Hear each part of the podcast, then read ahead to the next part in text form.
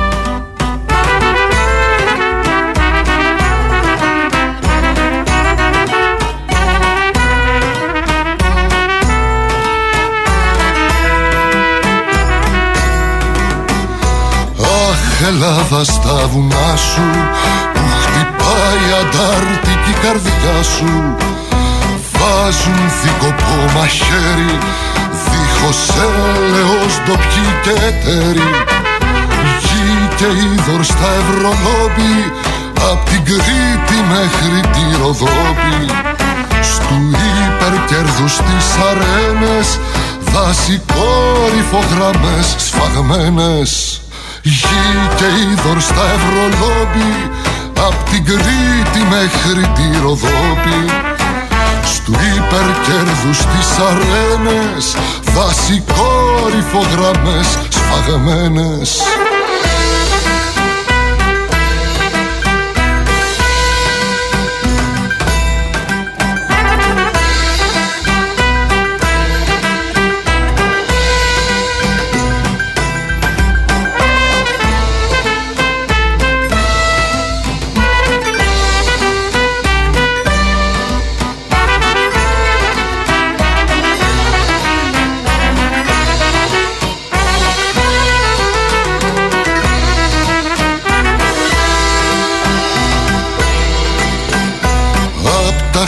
χρόνια του Σοκράτη Πάντα κράτος είσαστε εν κράτη. Νόμος τάξη ολιγάρχες Σήμερα βεβαίως και καναλάρχες. Μας βαφτίσατε για πλάκα Τη βαριά βιομηχανία πάρκα. Κι όπου φύτρωνε άγρια μέντα Σιδερένια τέρατα τσιμέντα μας βαφτίσατε για πλάκα Τη βαριά βιομηχανία πάρκα. Κι όπου φύτρων άγρια μέντα Σιδερένια τέρατα τσιμέντα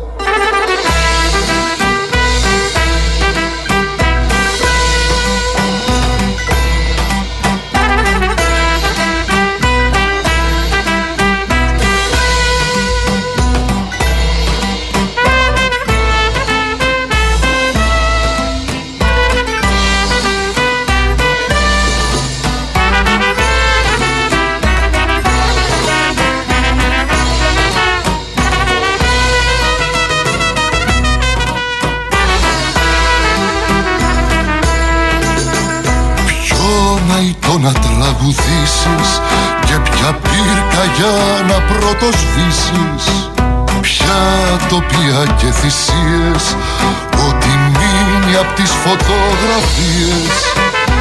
Μας γεμίσαν γολγοθάδες Των επιδοτήσεων μια φετάδες. Οι ίδιοι που έφεραν την κρίση Και για χρόνια σε στη φύση. Μας γεμίσαν γολγοθάδες Των επιδοτήσεων μια φετάδες.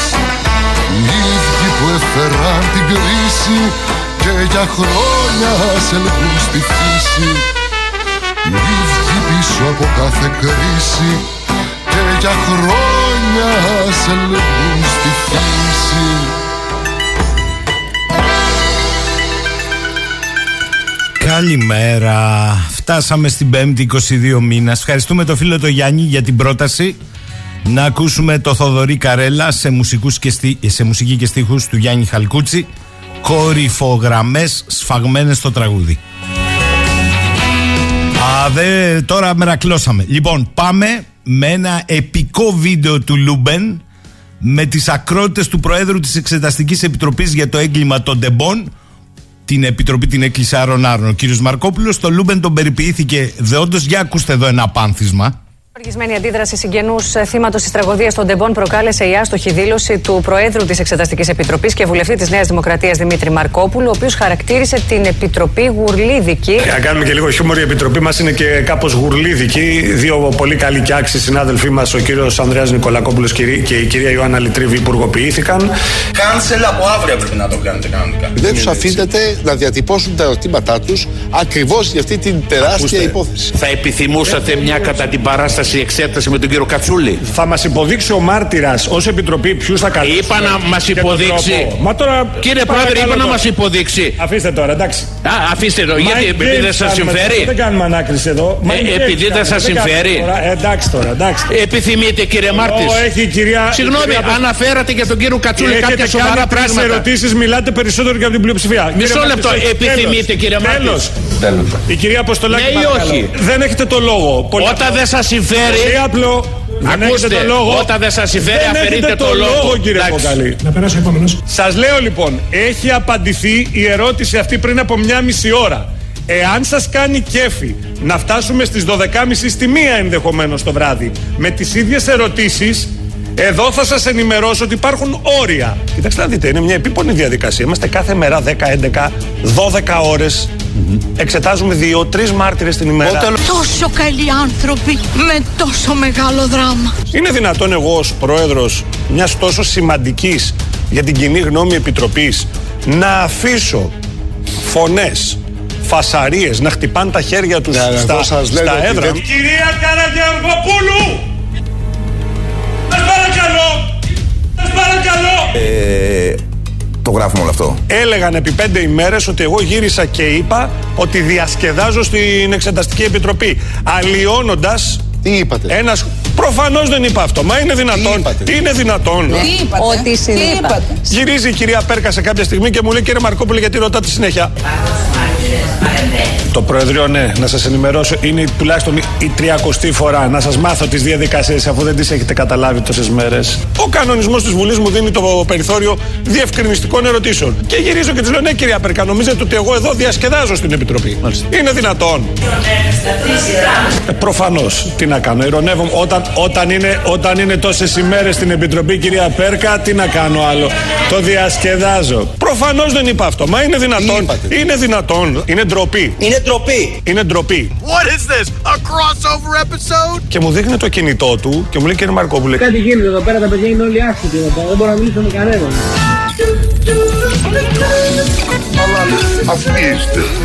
Θα λειτουργήσω στη συγγήτρια. Δεν έχει ρωτήσει καν. Τι κάνει! Τι κάνει! Μα τι κάνει! Φεύγετε. Ωραία. Συνεχίζει η κυρία, η κυρία Καραγεωργοπούλου. Παρακαλώ, κυρία Καραγεωργοπούλου. Να ξεπιαστώ, έχω δικαίωμα να ξεπιαστώ. Έχω δικαίωμα να ξεπιαστώ. Άσε ρε, άσε ρε. Είστε μάκρυμος δικηγόρος. Να σου πω, έχεις περάσει τα όρια. Έχεις περάσει τα όρια. Πρόσεξε τα λόγια σου, Αυγέρη! Αυτά με τον πρόεδρο. Καταλάβατε τώρα τι γινόταν στην Επιτροπή. Ο Πανελλήνιος Ιατρικός Σύλλογος εκάρφωσε το Υπουργείο Υγείας ότι έχουμε επιβάρυνση και στο παρεπεμπτικό εξέτασης.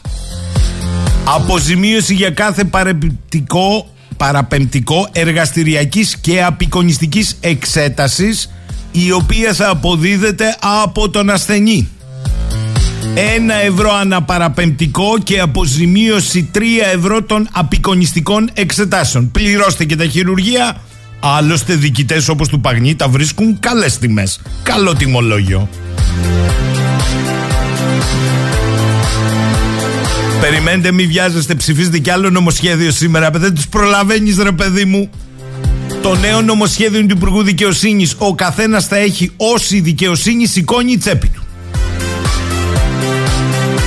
Αφήστε που για να γεφυρώσουμε τη σχέση με κάποια κροατήρια για αύξηση ποινών, δώσ' του εκεί μία μανιφακτούρα εισπρακτικού μηχανισμού και ρητορικής ότι αυξήσαμε τις ποινές. Τιμολόγιο δικαιοσύνης. Επανέρχεται ενισχυμένο το παράβολο για την προσφυγή στη δικαιοσύνη. Έμεσος φόρος δηλαδή. Στις εισαγγελικές αρχές δίνεται η δυνατότητα να αποδέχονται ή να απορρίπτουν προσφυγές συνεκτιμώντας το κριτήριο της δικομανίας Καλούνται δηλαδή να αναλύσουν το ψυχολογικό προφίλ του προσώπου προσφεύγει. Σε αυτή την περίπτωση πρόστιμο 1500 ευρώ. Ο περίφημος κατάλογος των δικαστικών εξόδων έχει και τον καταλογισμό σε περίπτωση που κάποιος χάσει μια δίκη 4.000 ευρώ. Ο θεσμός της ποινικής διαπραγμάτευσης που έχει μπικικίνια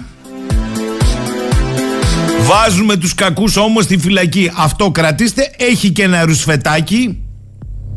Μικρό, μικρό, τόσο δά Το ακαταδίωκτο των τραπεζικών στελεχών. Τόσο δά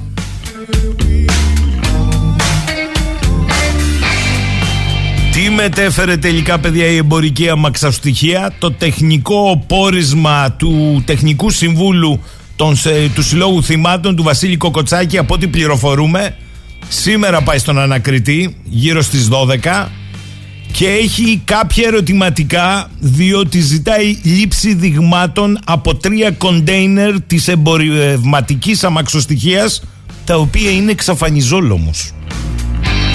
Θα έχουμε γέλιο, θα δούμε πολλά. Διότι όταν ανακοινώναν και όσα είπε και ο διευθύνων σύμβουλος της εταιρείας ο Μαουρίτσιο Καποτόρτο τα δύο πρώτα κοντέινερ που ήταν εντελώς άθικτα μετάφεραν μπύρες και τρόφιμα. Τα υπόλοιπα τρία μετέφεραν πλάκες σιδήρου που διασκορπίστηκαν παντού στο σημείο. Τα υπόλοιπα; Διότι η έκρηξη από τα λάδια της σιλικόνης και το σπρέι δεν προκύπτει. Έχει ιστορία αυτή πολλά πράγματα να μας πει και θα μας λέει για πολύ καιρό όσο και αν θέλουν κάποιοι να το σκεπάσουν. Εν τω μεταξύ, ο Χρήστος μου λέει: Καλημέρα, λέει. Αν όντως μαζευτήκαν οι απαιτούμενες υπογραφές για την άρση ασυλία, συγκεκριμένα χθες ήταν 580.000. Από εδώ και πέρα, ποιες είναι οι διαδικασίες για να γίνει άρση και να δικαστούν οι υπεύθυνοι. Χρήστος, συγγνώμη, υπέγραψες, θέλω να ελπίζω, αλλά μάλλον δεν έχει καταλάβει. 2, 3, 4, 5 εκατομμύρια υπογραφές να μαζευτούν δεν σημαίνει ότι πας αυτόματα σε άρση ασυλία. Θέλει νομοθετική πράξη. Αλλά το ζήτημα εδώ είναι άλλο με 3 εκατομμύρια υπογραφές να κατατίθενται στο Ευρωκοινοβούλιο θα αρχίσει η μεγάλη πίεση τι γίνεται με την ασυλία των Ελλήνων πολιτικών στα ποινικά αδικήματα. Φουλ. Ο Σάκης μου λέει καλημέρα. Χθες παραλίγο πάλι να είχαμε νεκρούς από το τρένο Λόγω ανυπαρξίας οποιοδήποτε μέτρου ασφαλείας. Αν δεν ήταν ψύχραιμος ο υπάλληλος του τρένου Με σηκωμένες μπάρες περνούσε το τρένο και ευτυχώς επαγγελματίες οδηγοί στη φυλασσόμενη με πολλά εισαγωγικά, αλλά περάστε κόσμο προς το χάρο διάβαση, ενώ τα κεντρικά μέσα έχουν ρίξει μαύρο στους ίδιους τους γονείς των νεκρών Τεμπών. Ο παλαιοχριστιανός παίζει πιο πολύ και από τον Μπακασέτα. Τι μπορώ να πω δηλαδή, σε ρωτάω, λέει, τι πρέπει να πω εγώ, πολίτης ακροατής; Τι να σου πω τώρα, ό,τι και να σου πω, άδικο δεν έχεις. Εν τω μεταξύ, έρχεται η είδηση Πάμε σε συμφωνία τον Απρίλιο, ο Πρωθυπουργός τη Ινδία. Πάμε σε συμφωνία με τις Ινδίε να έρθουν οι Ινδοί εργάτες λέει το θέλουν οι μεγαλοαγρότες, και χωρίς κόφτη π.χ. 3.000. Ο κόφτης θα μπαίνει όπως θα κρίνει η ελληνική κυβέρνηση. Διότι δεν βρίσκουμε εργάτες γης. Δεν βρίσκουμε εργαζόμενους εργάτες δηλαδή στα ξενοδοχεία δεν βρίσκουμε κατοίκους σε νησιά. Τώρα, με συγχωρείτε δηλαδή, αλλά λιγάκι έχει μπερδευτεί το πράγμα και θέλω να το ξεμπλέξω. Τι ακριβώς δεν βρίσκουμε εργαζόμενους σε ξενοδοχεία, διότι ακούω τους Έλληνες ξενοδοχοϊπαλλήλους που είναι μια χαρά εξειδικευμένοι για συνθήκες γαλέρας. Τέτοιους εννοούν, δεν βρίσκουν; Ναι, δεν δε βρίσκουν συνθήκων γαλέρας. Οπότε το μήνυμα είναι εισαγάγεται. Εν τω μεταξύ, μήπως το ίδιο θα ισχύει και με τους αγρότες, ε, εργάτες, συγγνώμη, εργάτες γης που θα έρθουν από την Ινδία; Οι άλλοι μου στείλαν σήμερα, έπαιζε σε πακιστανικό κανάλι, το εξής ρεπορτάζ. Λόγω του μειωμένου πληθυσμού στο νησί Αντικήθυρα, εισήχθη πρόγραμμα, λέει, πακιστανική τηλεόραση, για να μετακομίσουν και να εγκατασταθούν οικογένειες από το Πακιστάν με, το δωρεάν, με δωρεάν σπίτι κομμάτι καλλιεργήσιμη γη χωρίς φόρους και 500 ευρώ μισθό. Αν είναι έτσι, με συγχωρείτε, παιδιά. Τόσα νέα ζευγάρια και τόσοι νέοι άνθρωποι να ξεκινήσουμε από εκεί. Γιατί δεν κάνουμε αυτό το κίνητρο; Πρώτα για αυτούς και μετά άμα δεν έχει ενδιαφέρον να πάρει ο άλλος δωρεάν κομμάτι γης να το καλλιεργεί δωρεάν σπίτι και 500 ευρώ μισθό τότε ναι το καταλαβαίνω αλλά έτσι είναι και αυτή η ΑΟΣ τα κατοικήσιμα και μη κατοικήσιμα νησιά που λένε έχει χαθεί η μπάλα σε όλα έχει χαθεί η μπάλα και οι μελισσοκόμοι πήγαν με καπνιστήρες στην πλατεία συντάγματος Περνούσε η κυρία από το κολονάκι και πήρε το 199 τρεχάτες στο Σύνταγμα φωτιά. Αχ, μελισούλα, μελισάκι. Διότι άμα έχεις ξεκόψει από το χωριό και της ελευθέρας βοσκής μέλισσες, έχεις θέμα. Παίζει άμα την τσιμπήσει η μελισούλα να σπεύσει για αμμονία σε φαρμακείο. Το κάτουρο περιέχει αμμονία. Ξύστε το λίγο με ένα μαχαιράκι από πάνω το κεντρί, κατουρίστε και είναι μια χαρά. Προς το κλεινόν άστι, προς τους μεγαλοαστούς που τρόμαξαν. Τρόμαξε και η αστυνομία χαλάς στο κυκλοφοριακό, δεν άφησε να μπουν με τα φορτηγά ε, Άμα δεν είναι όλα προετοιμασμένα, είναι ένα θέμα. Καλημέρα, λέει ο Χρήστος. Σήμερα το πρωί, μπράβο, ρε Χρήστο, ωραία είδηση. Οι υπογραφές είναι 618.000 βούρια εκατομμύριο. Αφήστε παιδιά ποιοι γράφουν και τι γράφουν και τι έχει εμπορική. Το ερώτημα είναι αν αυτό θα πιστοποιηθεί. Λοιπόν, μου λέει εδώ Αναστάσεις, άστα Γιώργο λέει, είμαι στο Σύνταγμα και οι Αθηναίοι έχουν τρομάξει όσο ποτέ άλλοτε με τους μελισσοκόμους. Είναι και οι περισσότεροι λίπανα θεμάτο μουσάτι και με μπαντάνες ρίχνουν και με τα καπνιστήρια και σου λέει τι γίνεται; Άκου να δεις. Καλημέρα στην Εύα. Εγώ αναρωτιέμαι γιατί ακόμα υπάρχουν άνθρωποι που μπαίνουν μέσα σε αυτά τα τρένα, θέλουν και άλλα θύματα ή αποφάσισαν να αυτοκτονήσουν με αυτόν τον τρόπο. Όσο για τον παλαιοχριστιανό, λέει, τον κάναν διάσημο, τους είπε και στα μούτρα τους ότι ψάχναν να κάνουν τεστ DNA στο δικό μας πρωθυπουργό να δουν ποιον έχει πατέρα. Μια χαρά τους το είπε. Είπε τέτοιο πράγμα. Αλήθεια τώρα. Τι να πω, ρε παιδιά, τι να πω. Πάνε όλα καλά. Εν τω μεταξύ σήμερα είναι μεγάλη μέρα για κανονικά. Θα έπρεπε να είναι μεγάλη μέρα κανονικά σήμερα για τη χώρα. Αλλά πέρα βρέχει. Πάμε με τραγούδι σε διάλειμμα και θα επανέλθω.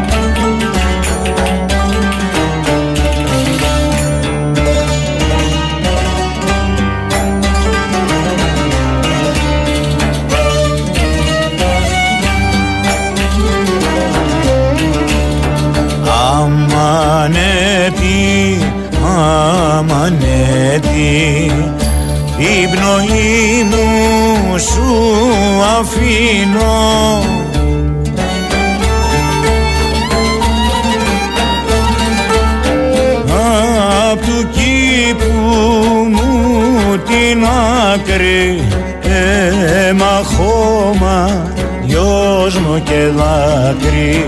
Σε ένα χαϊμάλι τα κλείνω σε ένα χαϊμάλι τα κλείνω. Την πνοή μου σου αφήνω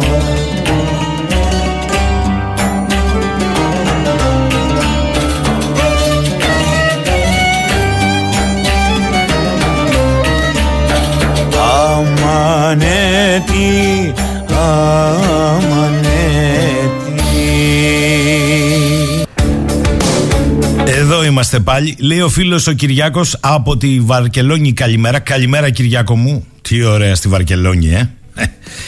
Άμα δεν δουλεύεις. Διότι ο Κυριάκος λέει: Γιώργο, καλημέρα. Δουλεύω σε ναυτιλιακό γραφείο στη Βαρκελόνη.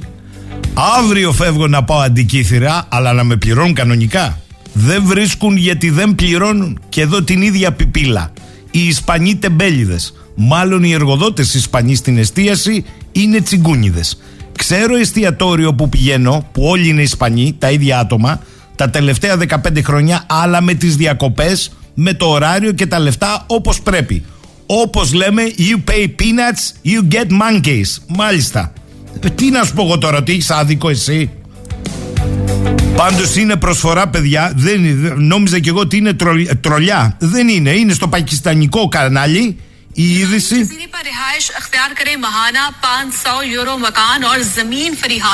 Αυτό που ακούτε είναι η, Σπα... η Πακιστάνα τηλεπαρουσιάστρια. Και είχε και ανταπόκριση, είχε ανταποκριθεί πιο κάτω από το Ζάπιο, ο οποίος λέει ότι μπορείτε να συμπληρώσετε χαρτιά για να μπείτε σε πρόγραμμα μετακόμισης και εγκατάστασης με δωρεάν σπίτι, κομμάτι καλλιεργήσιμης γης, χωρίς φόρους και 500 ευρώ μισθό. Ρε παιδί μου, ρε, κοίτα να δεις.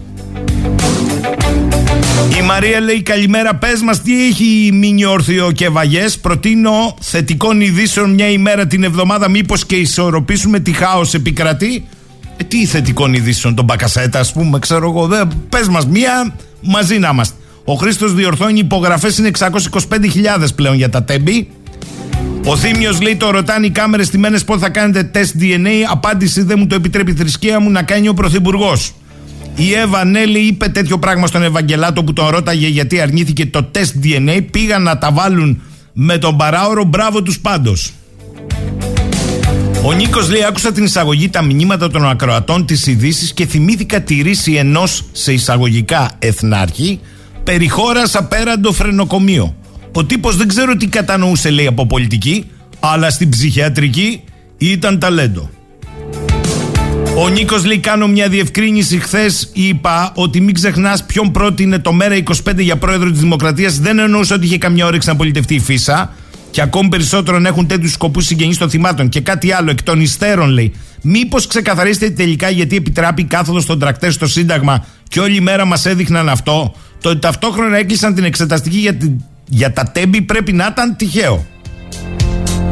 Το ζήτημα, λέει ο Κώστας, είναι άλλο. Ότι ο Παλαιοχριστιανός έχει όλα τα παραστατικά του Δήμου Χαλκίδα στο Λαγούμι και μη σου πω θα φανεί ότι είναι και ο μόνος που δούλευε. Θα δούμε, μην κάνει καμιά καταδρομική το ΝΑΤΟ στο Λαγούμι να του πάρουν τα παραστατικά, να καταθέσει ΦΠΑ ο Δήμος. Με αυτά που λέει ο ίδιος, αλλά και οι τοπικοί άρχοντες, δεν τα λέω εγώ. Δεν ξέρεις ποτέ σε αυτή τη χώρα. Η πλάκα είναι ότι όλοι στο Δήμο είναι τώρα ευνηδιασμένοι. Αυτό πρέπει να το πω. Και ο ίδιος λέει: Παιδιά, ελάτε, έχω τη βάση δεδομένων για τις εργασίες που μου ζητούσαν και αυτά μπαίναν στο διάβγεια και για τις χρηματοδοτήσεις από το ΕΣΠΑ. Ε, είναι, είναι κουφό αυτό.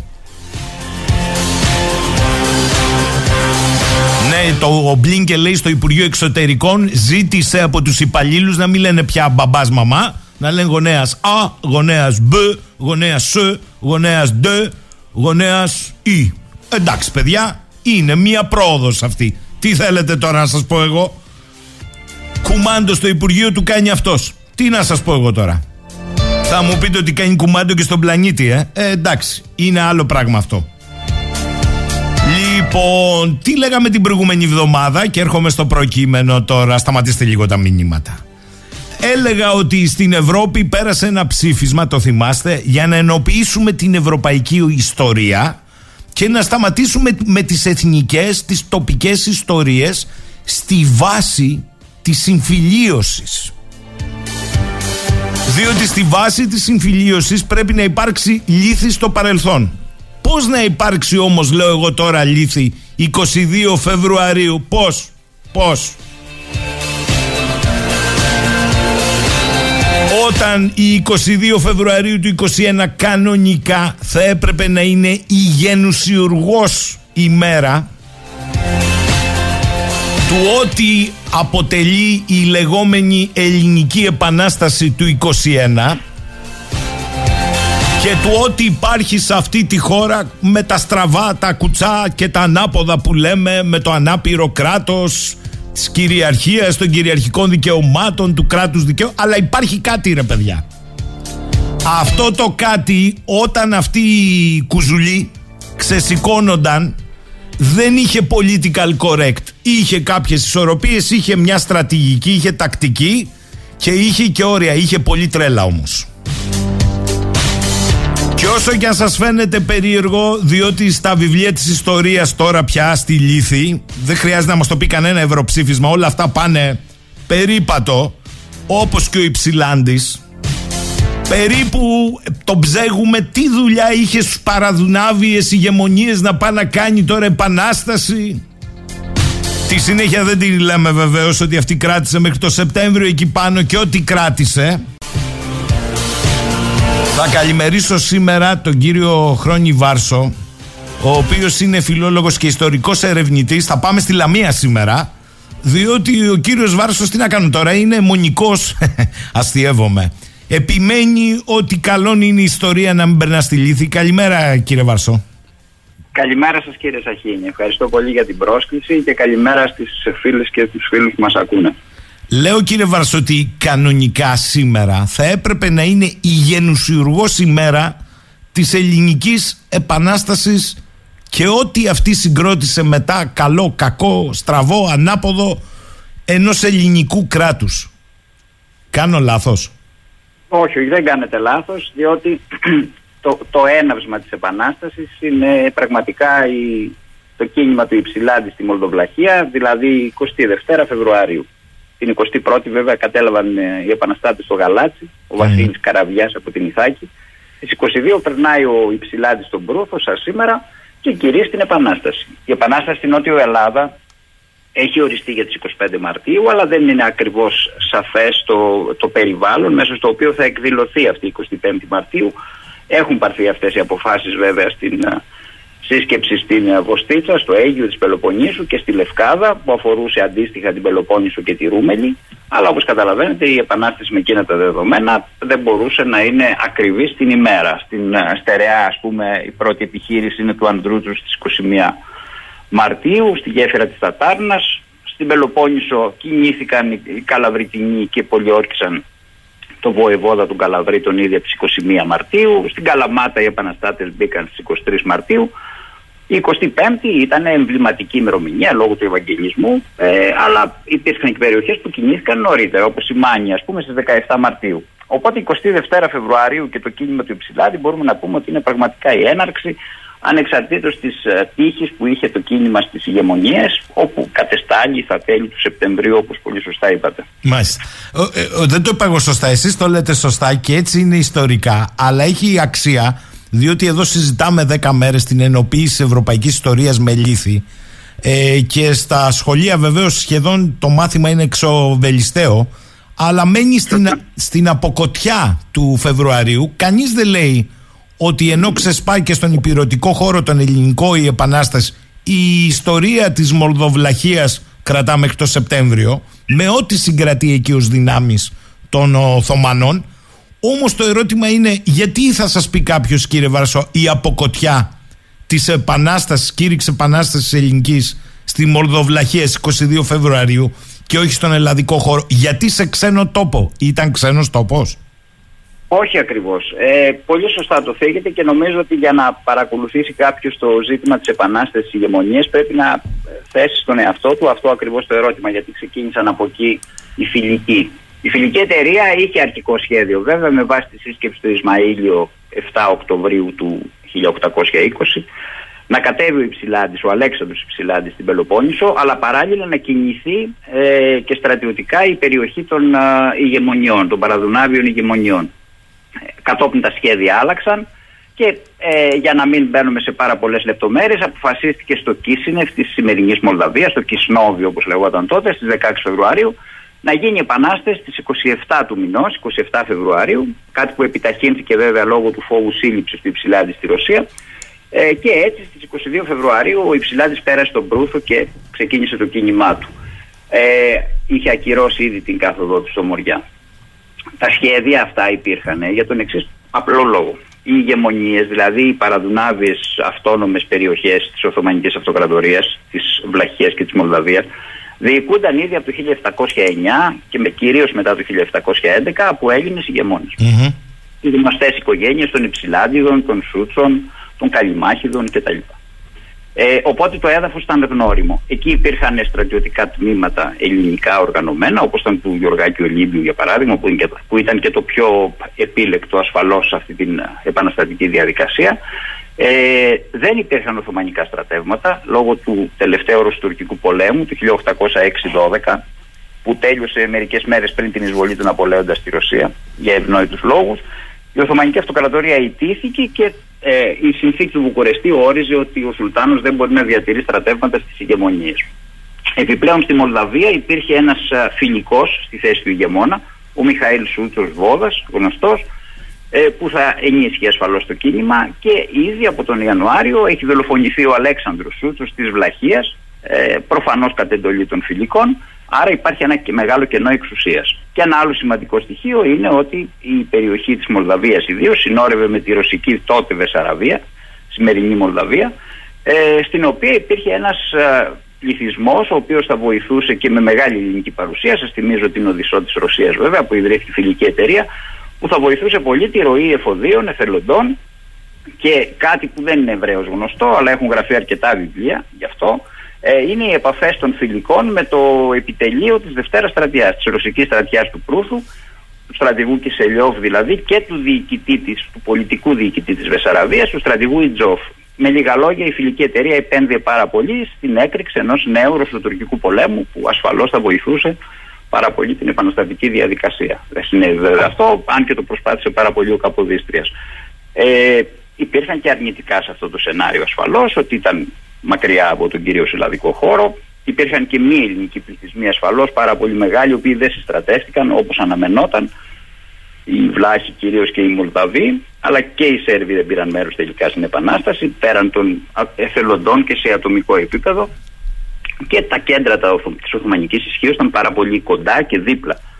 Το Βιδίνι, το Γιούργεβο, η Σιλίστρια, η Βράιλα. Δηλαδή υπήρχε ένα σημείο εκκίνησης το οποίο ε, οδήγησε την Επανάσταση όταν δόθηκε η άδεια για εισβολή στις ηγεμονίες σε καταστάσεις πολύ άσχημες, διότι ήταν πολλαπλάσιε οι Οθωμανικές δυνάμεις που εισέβαλαν. Αυτοί ήταν οι λόγοι για τους οποίους επελέγει η Μολδοβλαχία και θα δημιουργούνταν, για να κλείσω και το ερώτημά σας, ένας πολύ μεγάλος αντιπερισπασμός ε, στη Βόρεια Βαλκανική, ο οποίος ασφαλώς θα βοηθούσε το στέριωμα της Επανάστασης στην Νότια Ελλάδα, η οποία εκδηλώθηκε σιγά σιγά τον Μάρτιο, Απρίλιο, Μάιο όπως κινείται όλη η Ελλάδα. Δηλαδή και η Χαλκιδική και η Θεσσαλία και η Στερεά και η Πελοπόννησος και η Κρήτη ασφαλώς και φυσικά τα νησιά με το στόλο. Ε, κύριε Βάσο, θέλω να ρωτήσω τι δύναμη συγκέντρωσε το εγχείρημα Υψηλάντη με την έναρξη της Ελληνικής Επανάστασης παραδουνάβιες ε, ηγεμονίες διότι ε, είπατε ότι ήταν αρκετά ετοιμοπόλεμα σώματα ε, και είχαν πιο τακτικό προσανατολισμό από το μετέπειτα αντάρτικο κλέφτικο; Ωραία. Ε, αυτό είναι κρίσιμο ερώτημα γιατί πρέπει να δει κανείς τι ακριβώς ήταν ο στρατός του Υψηλάντη. Ο στρατός του Υψηλάντη ήταν καταρχάς πολυεθνικός. Εκτός από το ελληνικό στοιχείο που ήταν πολύ ισχυρό και είχε τη βασική διοίκηση, ήταν ένα, ένας στρατός ο οποίος αποτελούνταν από απειροπόλεμους, για παράδειγμα φοιτητές του εξωτερικού Έλληνες που ε, συστρατεύτηκαν στον Ιερό Λόγο και ε, η πλειοψηφία αυτών σκοτώθηκε στο Δραγαζάνι πολεμώντας ηρωικά στις 7 Ιουνίου. Είναι γνωστή η μάχη του Δραγατανίου που θεωρήθηκε η λήξη του κινήματος αλλά ε, κράτησαν μονάδες μέχρι και το Σεπτέμβριο.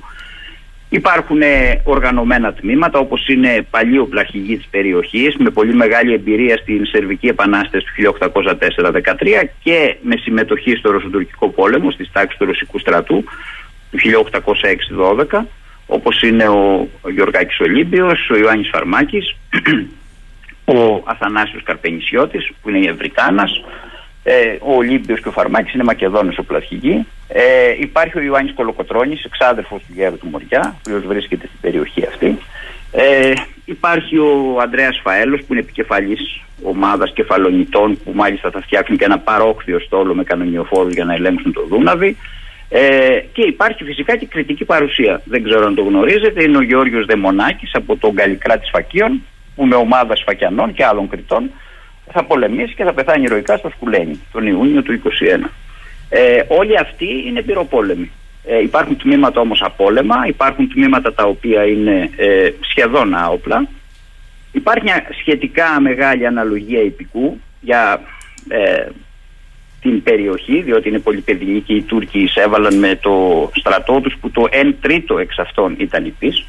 Το πυροβολικό δεν είναι ιδιαίτερα ισχυρό. Υπάρχει όμως και ένας παράλληλος στρατός που είναι του Θεόδρου Βλαδιμιρέσκου γιατί από το Γενάρη του 21 στην μικρή βλαχία όπως λέγεται, σημερινή Κραϊόβα ξεκινάει και ένα κίνημα βλάχων ε, επαναστατών επικεφαλής του Βλαδιμιρέσκου ο οποίος κινείται και αυτός από την ε, ε, δυτική σημερινή Ρουμανία προς το Βουκουρέστι όπως και ο Υψηλάντης κατεβαίνει από το Ιάσιο προς το Βουκουρέστι όπου εννοείται εκεί θα συνενωθούν οι δύο στρατοί ο Βλαδιμιρέσκου είναι και αυτός mm. στη φιλική εταιρεία άσχετα με τη στάση που θα κρατήσει μετά και την εκτέλεσή του ε, και υπάρχει και το τμήμα του Σάβα Φωκιανού από την Πάτμο που είναι και αυτός φιλικός που έχει την ε, φρουρά του Βουκουρεστίου. Είναι και αυτή 1000 με 1500. Αθρηστικά για να μην κουράζουμε και τους ε, ακροατές μας με πολλά νούμερα ο στρατός του Υψηλάντη είναι της τάξης των περίπου 6.500-7.000 Αντίστοιχα είναι και ο στρατός των βλάχων επαναστατών του Βλαδιμιρέσκου περίπου 6.000 και ένα τμήμα του Φωκιανού, του Σάββα Φωκιανού είναι και γνωστός γιατί έχει κάνει και σχέδιο της φιλικής εταιρείας, ε, το πολεμικό σχέδιο όπως λέγεται ε, το οποίο αφορούσε βέβαια σημειωτέων και επανάσταση μέσα στην Κωνσταντινούπολη με πυρκαγιές, με ενόπλους, με αιστείες ε, σύγκρουσης, με απαγωγή ή δολοφονία του Σουλτάνου, με πυρπόληση ή αρπαγή του Οθωμανικού στόλου και άλλα πολλά τα οποία δεν υλοποιήθηκαν βέβαια αλλά δείχνουν και το μέγεθος του εγχειρήματος και της πίστης που είχαν σε αυτό το εγχείρημα οι φιλικοί και ιδίως ο Υψηλάντης. Οπότε αθρηστικά μπορούμε να πούμε ότι οι επαναστατικές δυνάμεις στη Μολδοβλαχία είναι περίπου 13.000. Οι οποίες όμως, να σημειώσουμε ένα λεπτό ακόμα, αν μου επιτρέπετε, δεν είναι όλες μαζί, δεν έχουν δηλαδή συγκέντρωση δυνάμεων, δεν έχουν αυτή την αρχή δηλαδή της στρατηγικής. Ε, είναι διασπαρμένε και μην ξεχνάτε ότι το έδαφος της Μολδοβλαχίας είναι εκτεταμένο. Έτσι. Από το Βιδίνι μέχρι το, μέχρι το Γαλάτσι και τη Βράιλα είναι σχεδόν 500 χιλιόμετρα η αποστάση. Είναι πολύ μεγάλη η χώρα για να ελεγχθεί από τόσο μικρές δυνάμεις. Ε, είναι τόσο μεγάλη η έκταση που αρκεί να πούμε ότι τα μαντάτα της Επανάστασης στον ελλαδικό χώρο, αν δεν κάνω λάθος, φτάσαν τον Απρίλιο στους εξεγερμένους σπαραδουνάβιες ηγεμονίες. Ναι, ναι. Μάλιστα. Αργά βέβαια, γιατί πρέπει να λάβουμε υπόψη μας και τις επικοινωνίες. Σωστά. δεν είχε SMS τότε, ούτε Skype. Ε, κύριε Βαρσό, όμως, ε, θέλω να σταθούμε, δεν μπορούμε να τα πούμε όλα. Θέλω να σταθούμε όμως και ευχαριστώ για αυτή την εκτεταμένη αναφορά στα εξής. Πρώτον, στο Βουκουρέστι υπήρξε στην καθιστική ατάξη πανικός. Τα μαζεύαν και φεύγαν. Και αντιπροσωπείες. Βεβαίω. Μάλιστα. Οι Βογιάροι, οι πρέσβεις, ιδίω ο Αυστριακό και ο Ρώσος πρέσβη, οι πρόξενοι να το πούμε καλύτερα, στο Βουκουρέστι και στο Ιάσιο, αλλά και οι τοπικοί Βογιάροι, δηλαδή οι άρχοντες Ρουμάνοι, οι οποίοι δεν συμφωνούσαν με το κίνημα της ε, φιλικής εταιρείας. Μάλιστα. Παρ' όλα αυτά, στο Βουκουρέστι δεν μπήκε ο Υψηλάντης. Όχι, έφτασε έξω από ένα μέρος που λέγεται Κολεντίνα, είναι κάτι σαν προάστιο εκείνης της εποχής. Ο Υψηλάντης ε, δεν μπήκε μέσα διότι από τις 18 Μαρτίου είχε φτάσει στο Βουκουρέστι ο Βλαδιμιρέσκου. Ήδη είχε αρχίσει μια ένταση μεταξύ των σχέσεων των δύο ανδρών, υπήρξαν και πραγματικά εδραζόταν σε ε, ρεαλιστικά δεδομένα, επαφές του Βλαδιμιρέσκου με τους ε, Τούρκους διοικητές νοτίους του Δούναβη, ε, το βαλί της Ηλίστριας δηλαδή και ο Υψηλάντης έβλεπε έναν δυνητικό προδότη στο πρόσωπο του Βλαδιμιρέσκου για να μην υπάρξουν εμπλοκές μεταξύ τμήματων. Μπήκε μόνο ο Γεωργάκης Ολύμπιος με 400 άντρες.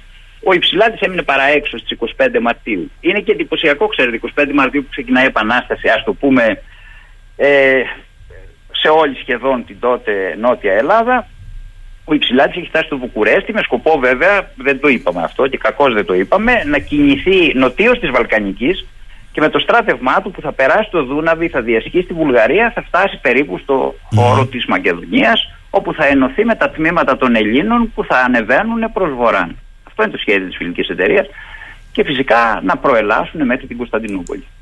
Τώρα θέλω να σας ρωτήσω, ο καθοριστικός παράγοντας σε, στην αρνητική τροπή που πήραν τα πράγματα.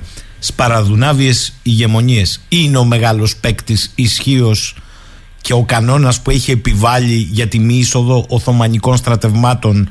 Ενώ η ρωσική αυτοκρατορία από τη στιγμή που αλλάζει στάση ε, και από την ουδετερότητα να το πω σικ ε, δίνει το πράσινο φως. Αλλάζουν τα δεδομένα πλήρως ναι, βεβαίως. Αυτός είναι ο καθοριστικός παράγοντας. Να πούμε ότι όταν εκδηλώθηκε το κίνημα, οι μεγάλες δυνάμεις της Ιεράς Συμμαχίας, ε, η Αυστρία, η Ρωσία, η Πρωσία, η Αγγλία, η Γαλλία, συνεδριάζουν στο Λάιμπαχ.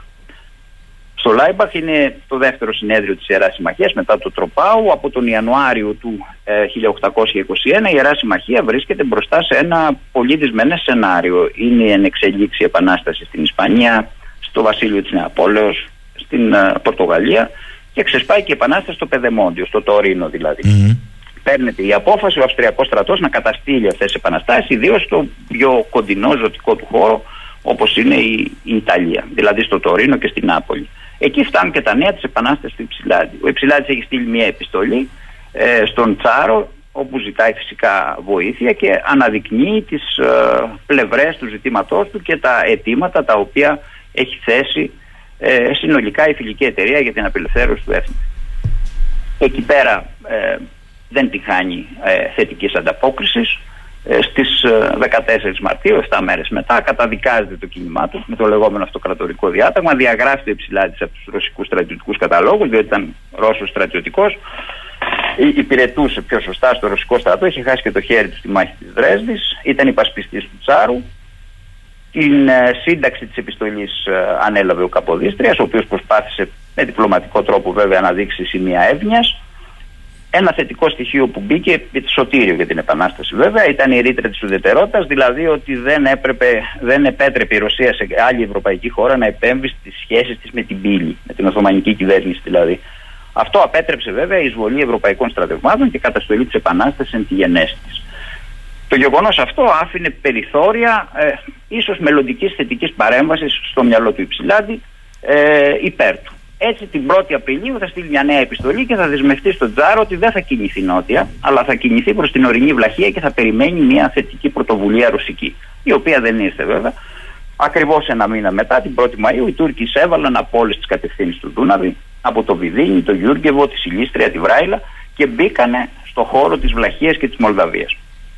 Ε, έτσι το κίνημα ουσιαστικά βρέθηκε μπροστά σε πολλαπλάσεις δυνάμεις της τάξης των περίπου 33.000 κατόπιν έστειλαν και άλλες δηλαδή φτάσαν προοπτικά μέχρι τον Ιούνιο τις 40.000 οπότε όπως καταλαβαίνετε ήταν πάρα πολύ δύσκολο να συμβεί κάτι τέτοιο. Έχουμε και την αποστασία του Βλαδιμιρέσκου και του Σάβα οι οποίοι τάχθηκαν με τους τουρκους μετά τις 16 Μαΐου ο ε, Βλαδιμιρέσκου συνελήφθη από τον Γιωργάκη Ολύμπιο και εκτελέστηκε ως προδότης Οπότε ένα πολύ μικρό τμήμα ε, του επαναστατικού στρατού, σχεδόν 6-6.500, έπρεπε να αντιμετωπίσει όλο αυτό τον όγκο των Οθωμανικών δυνάμεων που εισέβαλαν. Να αναφέρουμε βέβαια εντάχει την ηρωική άμυνα του Αθανάσιου Καρπενισιώτη στο Γαλάτζι στις 30 ε, Απριλίου και την 1η Μαΐου, ε, την καθοριστική μάχη φυσικά στο Δραγατσάνι στις 7 Ιουνίου όπου ο Ιερός Λόγος έπεσε ηρωικά 200 ιερολογίτες σκοτώθηκαν και 37 συνελήφθησαν και αποκεφαλίστηκαν. Στον ιερό λόγο, ξέρετε, ήταν αρκετοί επώνυμοι, τους οποίους γνωρίζουμε από τα επόμενα χρόνια. Ήταν ο πατέρας του Ρόκου Χοϊδά, του βουλευτή, ε, του πρώτου σοσιαλιστή βουλευτή του Ελληνικού Κοινοβουλίου.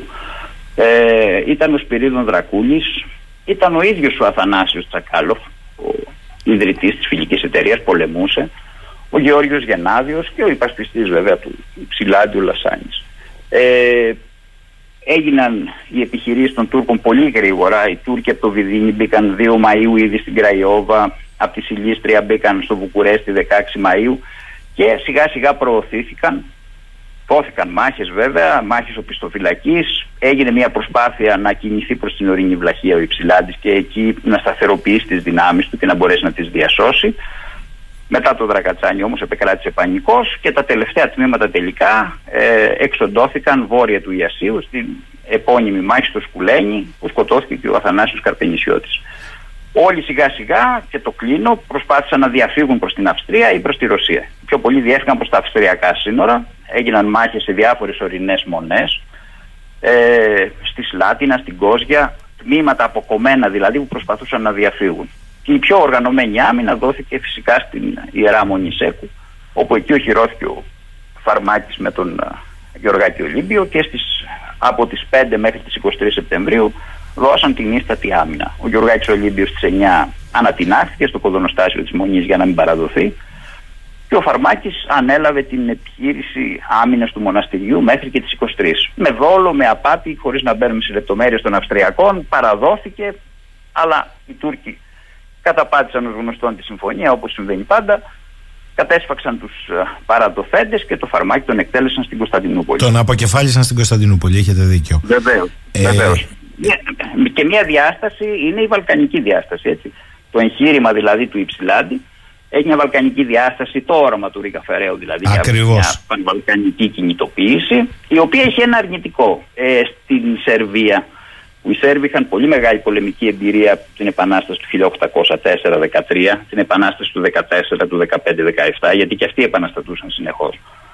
Δεν υπάρχει ο Καραγιώργιβιτ, ο οποίος έχει δολοφονηθεί από τη νέα ηγεσία, το Μίλος Ομπρένοβιτς. Αυτός δεν συντάχθηκε με τον Υψηλάδη, αν και του έστειλε γράμμα και ε, προσπάθησαν οι φιλικοί φυσικά, γνωρίζοντας την πολεμική ισχύ των Σέρβων να τους βάλουν στο παιχνίδι αυτής της πανβαλκανικής εξέγερσης. Δεν μπήκαν οι Σέρβοι σε αυτόν τον αγώνα, ε, παρέμειναν στην αυτονομία που τους είχε χαρίσει ο Σουλτάνος και υπό τον Ομπρένοβιτς ουσιαστικά απήχαν από όλο αυτό που γινόταν στα, στα Βαλκάνια. Αυτό ήταν άλλο ένα αρνητικό.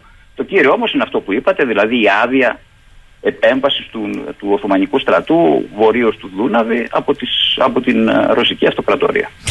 Κύριε Βάρσο, θέλω ε, προς το τέλος ε, δεν θέλω να σταθούμε.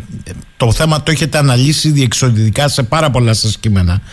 Ε, δεν θέλω να σταθώ ούτε στα αίτια της ΣΥΤΑ ούτε τίποτα. Θέλω όμως, γιατί επιμένω ότι η μέρα είναι ορόσημο, ε, να βάλω την παράμετρο ότι περίπου 7-8 μήνες αν θέλετε ε, έχουμε μια δέσμευση πολύ ισχυρών στρατιωτικών δυνάμεων του Οθωμανικού στρατού του ΝΑΤΟ της εποχής να το πω έτσι ε, στη Βόρεια Βαλκανική, αν συνυπολογίσει κανείς ότι η Οθωμανική Αυτοκρατορία εκείνη την περίοδο είχε το κυρίως μέτωπο στην Περσία και ένα άλλο μεγάλο μέτωπο στην πολιορκία στα Γιάννενα του Αλή Πασά, όλο αυτό φτιάχνει ένα θεαματικά πλεονεκτικό, εκρηκτικό μείγμα για τους επαναστάτες στον κυρίως ελλαδικό χώρο. Δεν είναι έτσι; Βεβαίως, είναι έτσι ακριβώς και προς επίρρωση αυτού που λέτε να προσθέσουμε και το ότι με διπλωματική μαεστρία ο Καποδίστριας στις 6 Ιουλίου έστειλε τη ρωσική διακοίνωση λόγω των μεγάλων σφαγών των χριστιανών στην Κωνσταντινούπολη και του απαγχωνισμού του Πατριάρχη φυσικά την Κυριακή του Πάσχα,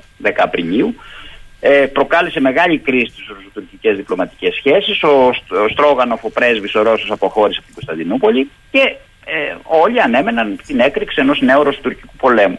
Συν όλα αυτά που είπατε, Περσία, Λιπασά και Βόρεια Βαλκανική, οι Οθωμανοί έπρεπε να διατηρούν και το σύνολο του στόλου τους στο Βόσπορο, ε, προσπαθώντας να στήσουν άμυνα σε μια ενδεχόμενη ρωσική επίθεση από τη Σεβαστούπολη, αλλά και να διατηρούν στρατεύματα στην Βόρεια Βαλκανική αναγκαστικά, φοβούμενη η εισβολή του ρωσικού στρατού. Όλα αυτά βοήθησαν εξαιρετικά την Επανάσταση και ιδίως το πιο σημαντικό γεγονός του πρώτου έτους, το οποίο είναι η σταθεροποίησή της και φυσικά η πτώση της Τρίπολης. Και δεν είναι τυχαίο ότι 23 Σεπτεμβρίου πέφτει η Τρίπολη στα χέρια των επαναστατών και του Κολοκοτρώνη, όταν παραδίδει το φαρμάκι στην Ιερά Μονισέκου ε, στις 23 Σεπτεμβρίου. Είναι έτσι αυτές οι Μάλιστα. ιστορικές ημερομηνίες που είναι συμπτώσεις. Θέλω να κλείσουμε τη σημερινή αναφορά και σας ευχαριστώ γι' αυτό.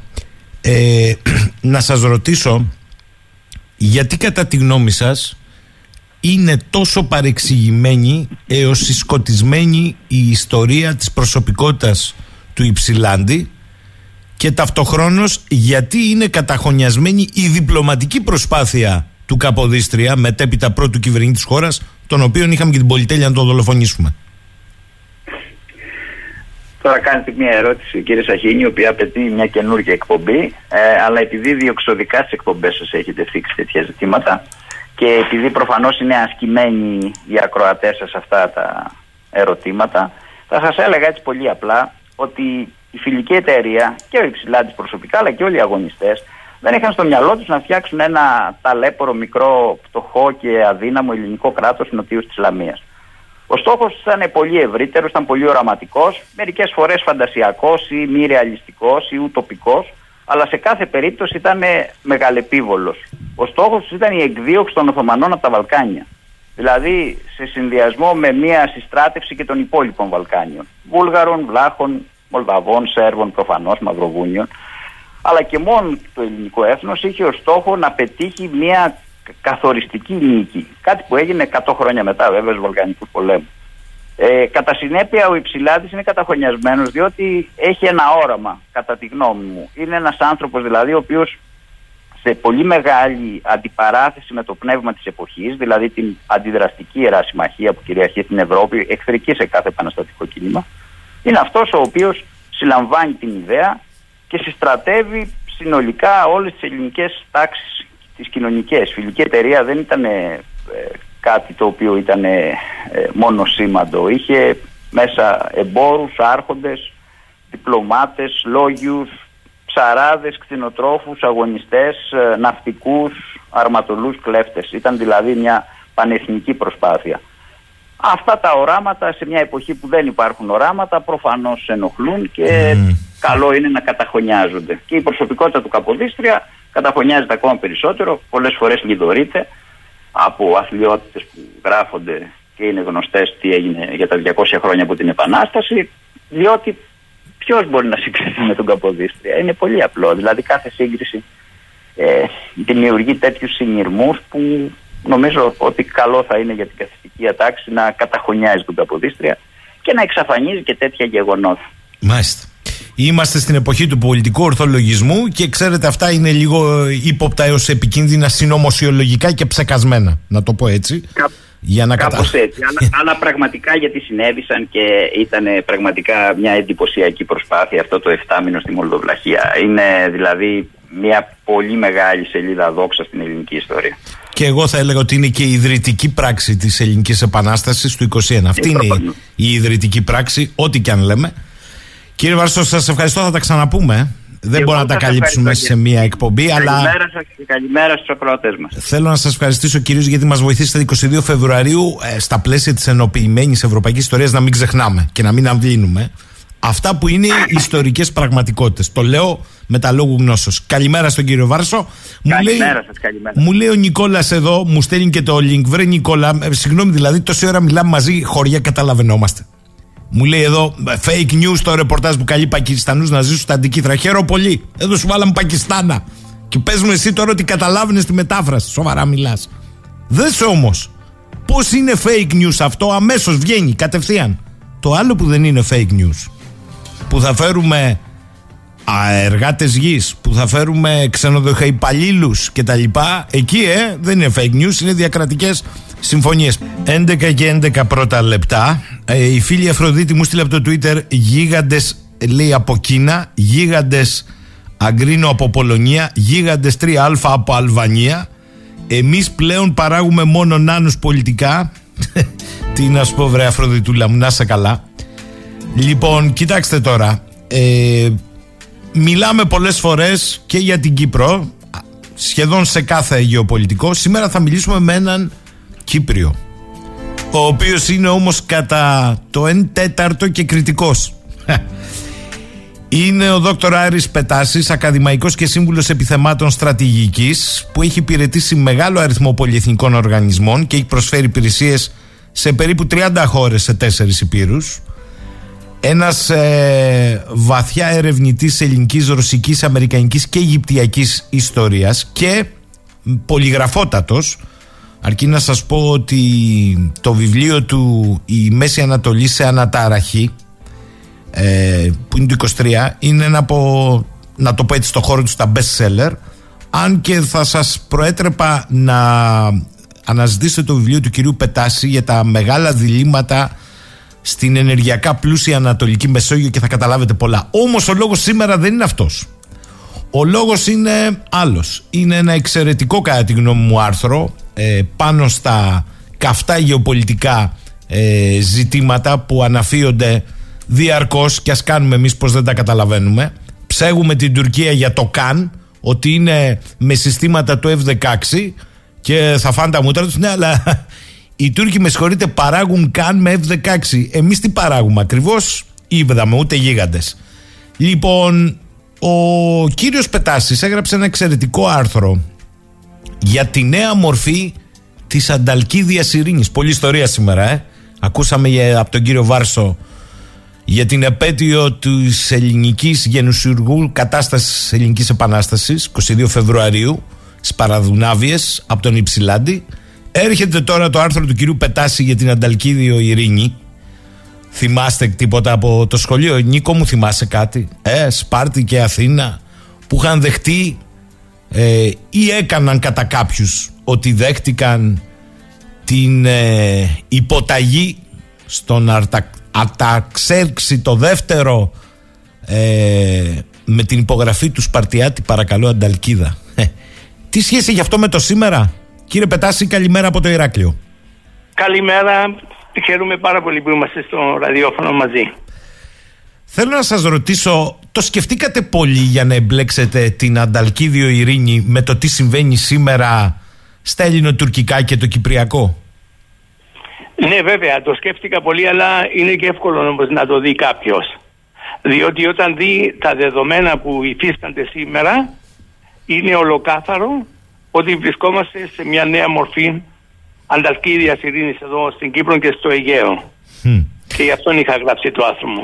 Ε, υπενθυμίζεται στο άρθρο ότι η συνθήκη του Ανταλκίδα με τον Πέρση Βασιλιά προέβλεπε παράδοση της Κύπρου και των τότε ελληνικών πόλεων της Μικράς Ασίας στους Πέρσες. Που δεν υπάρχουν σήμερα. Μάλιστα. Αυτονομία των νησιών του Αιγαίου, Ελλη... το, αποστρατιωτικοποίηση δηλαδή με σημερινή γλώσσα και εξαιρούντουσαν η Λίμνος, η Ήμβρος και η Σκύρος που είχαν κληρουχίες της Αθήνας ώστε η τελευταία να δεχτεί πιο ενεργά την περσική υποταγή.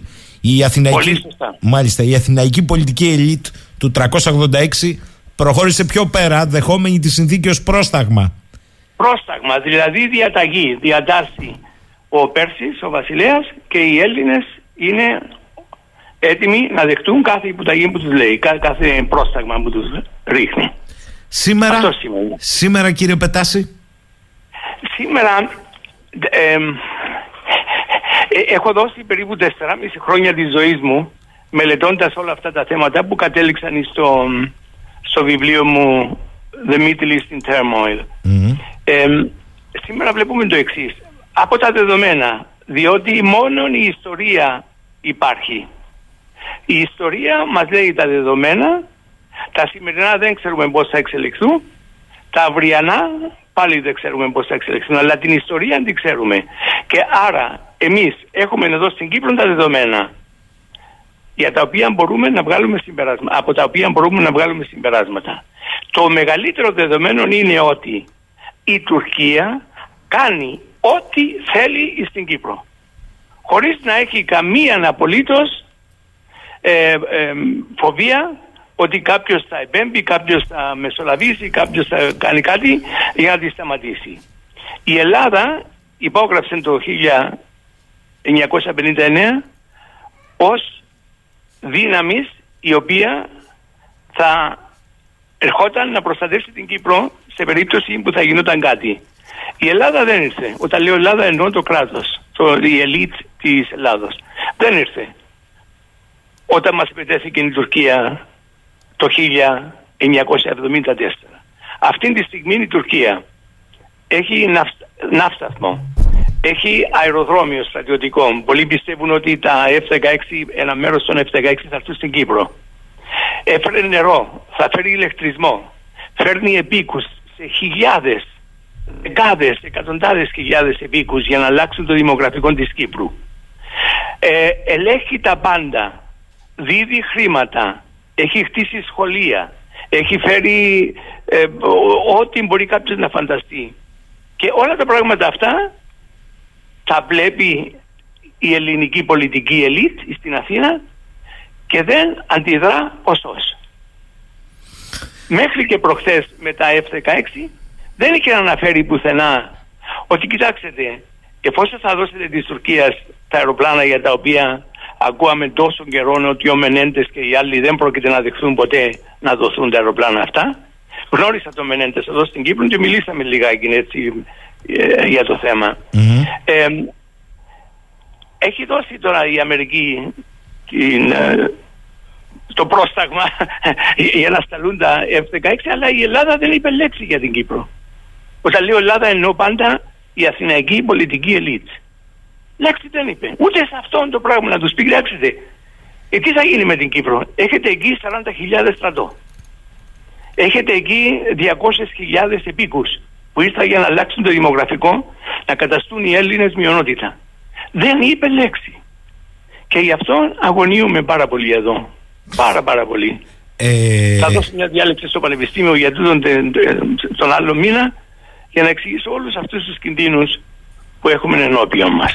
Κύριε Πετάση, ε, το Δεκέμβριο έχουμε τη διακήρυξη των Αθηνών, τη γνωρίζετε, στην οποία διακήρυξη των Αθηνών, αφενός μεν το Κυπριακό δεν είναι στο μενού, δεν είναι στην ατζέντα, έχει βγει εκτός, αλλά στην Ελλάδα το ελληνικό πολιτικό σκηνικό, η ελίτ, καλλιεργεί ένα κλίμα με λιγάλα και φτάνουμε προχθές να έχουμε τουρκική ναύτεξ που αμφισβητεί ένα αέριο χώρο και ζώνη ευθύνη της Ελλάδας, Κάρπαθο, Ρόδο, Ικαρία κτλ. Άλλη τουρκική ανακοίνωση να λέει ότι τα νησιά του Αιγαίου πρέπει να αποστρατιωτικοποιηθούν. Τους ε, τουρκοκύπριους ψευδοπρωθυπουργού και προέδρους να λένε θα πάνε στο Αζερβαϊτζάν τον Ιούλιο στους αδελφούς τους για να τους υποδεχτούν ως κανονικό κράτος. Την τουρκική πολιτική ηγεσία να λέει ότι το Κυπριακό έχει λήξει δύο χωριστά κράτη. Θέλω να μου πείτε λοιπόν σε αυτό το κλίμα τι ακριβώς συμβαίνει με την Αθηναϊκή αλλά και την ελίτ της Λευκοσίας με συγχωρείτε πάρα πολύ η οποία Ναι, επίσης συνομιλεί για διζωνικές, δικοινοτικές ε, ομοσπονδία δύο κρατών. Αν είναι ομοσπονδία δύο κρατών το έλεγε χθες ο πρέσβης και ο Σκαραϊτίδης εδώ γιατί να κοροϊδευόμαστε σε μας μείνουν δύο κράτη. Τι πάει να πει η ομοσπονδία; Θα παίξουμε πλήρως το παιχνίδι της Τουρκίας. Ε, καθ' υπερβολή το είπε ο άνθρωπος. Άρα κύριε Πετάση τι συμβαίνει εδώ στην πραγματικότητα; Εδώ η πραγματικότητα είναι η εξής. Οποιαδήποτε συμφωνία γίνει για την Κύπρο και αγνοεί τον πολίτη ως το κέντρο του συντάγματος και βάζει μέσα εθνικότητες ως το επίκεντρο και έρχεται κάποιος και λέει ότι θα έχω ξεχωριστή γη, θα έχω ξεχωριστή κυβέρνηση, θα έχω ξεχωριστά δημαρχία κτλ. Ανάλογα με το κάποιος αν είναι Τούρκος ή Έλληνας. Και όταν λέμε Τούρκων εννοούμε και τους Τούρκους που φέρνει συνέχεια, συνέχεια η Τουρκία στην Κύπρο για να αλλάξει το δημογραφικό. Όταν ε, αρχίζεις με αυτή τη δομή σκέψης δεν μπορείς να καταλήξεις πουθενά εκτός του τραγωδία. Διότι ουδέποτε θα οικοδομήσεις χώρα εφόσον αρχίζεις με τον διαχωρισμό και λες αυτό είναι δικό μου, αυτό είναι δικό σου, ε, θα έχω και επεμβατικά δικαιώματα η Τουρκία, το έναν το άλλο κτλ. Δεν μπορεί, πρόκειται ποτέ σου να τα καταφέρεις να οικοδομήσεις ενιαία χώρα η οποία θα μπορέσει στο μέλλον να προσφέρει και να ζήσει εν ειρήνη. Το λάθος το μεγάλο και το γράφω επανειλημμένα στα άθρα μου, στα βιβλία μου είναι ότι δεν μιλά κανένας για οικοδόμηση κράτους ή στην βάση του πολίτη όχι στην βάση εθνικοτήτων. Η Αμερική έχει 200 φυλές εκεί που ζουν στην Αμερική. Τι κάνει η Αμερική; Πουθενά δεν λέει ότι το κομμάτι αυτό θα είναι για τους μαύρους, το άλλο για τους λευκούς, το άλλο για τους Ινδιάνους, το άλλο για τους, ξέρω εγώ, τους Βιετναμέζους κτλ. Υπάρχει ενιαία χώρα. Εδώ δεν υπάρχει. Όλα αυτά που συζητούν δεν είναι. Και γι' αυτό όποιος συζητά στη βάση της διαίρεσης δεν μπορεί παρά να φέρει τραγωδία στην Κύπρο. Γι' αυτό γίνεται και στην Ελλάδα και στην Κύπρο. Είναι όμως ένας πολύ εύκολος τρόπος για να γλιτώσουν.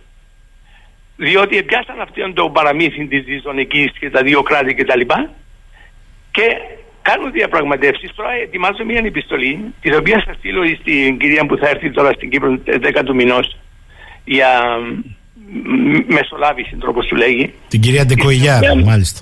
Ναι, την κυρία Κουέα, στην οποία της εξ- θα της εξηγήσω ότι προτού αρχίσει να βλέπει κόσμο και να παίρνει γνώμες και να λέει ότι το πρόβλημα είναι καλή θέληση και ιστορίες, πραγματικά ιστορίες, θα πρέπει πρώτα πρώτα να πάει να επισκεφθεί όλα τα στρατόπεδα της Τουρκίας για να δει ότι έχει τουρκικό στρατόν εδώ, ο οποίος είναι στρατός κατοχής.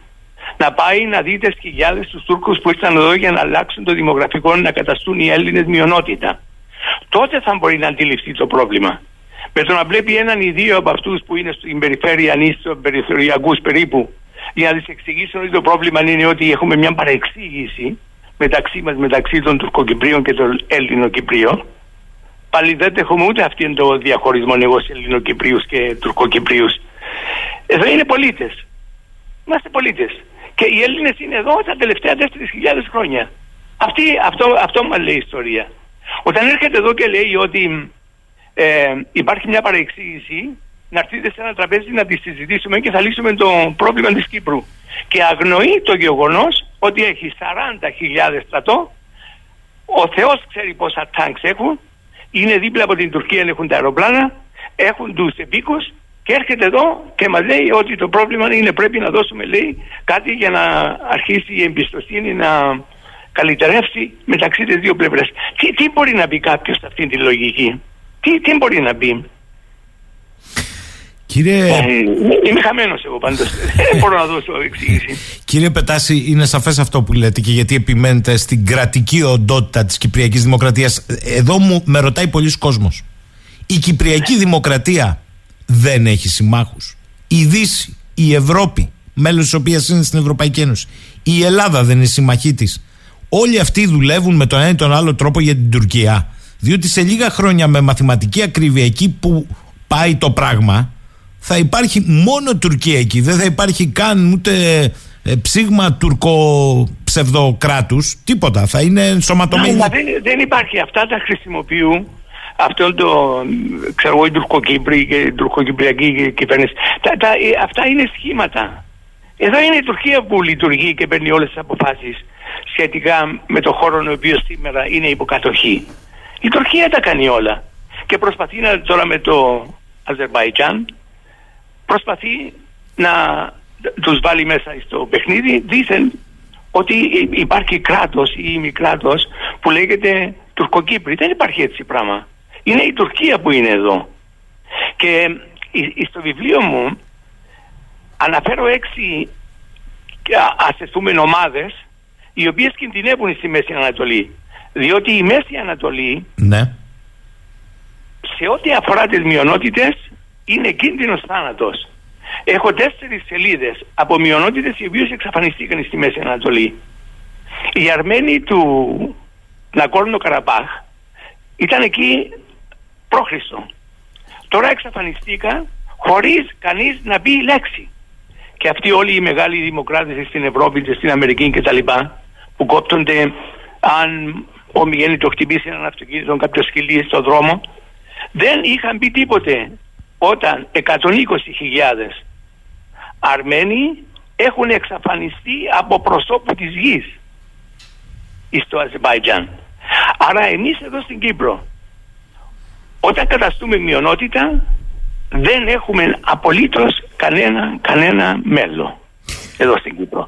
Και ε, έχω βάλει μια κατάταξη των ομάδων οι οποίες κινδυνεύουν.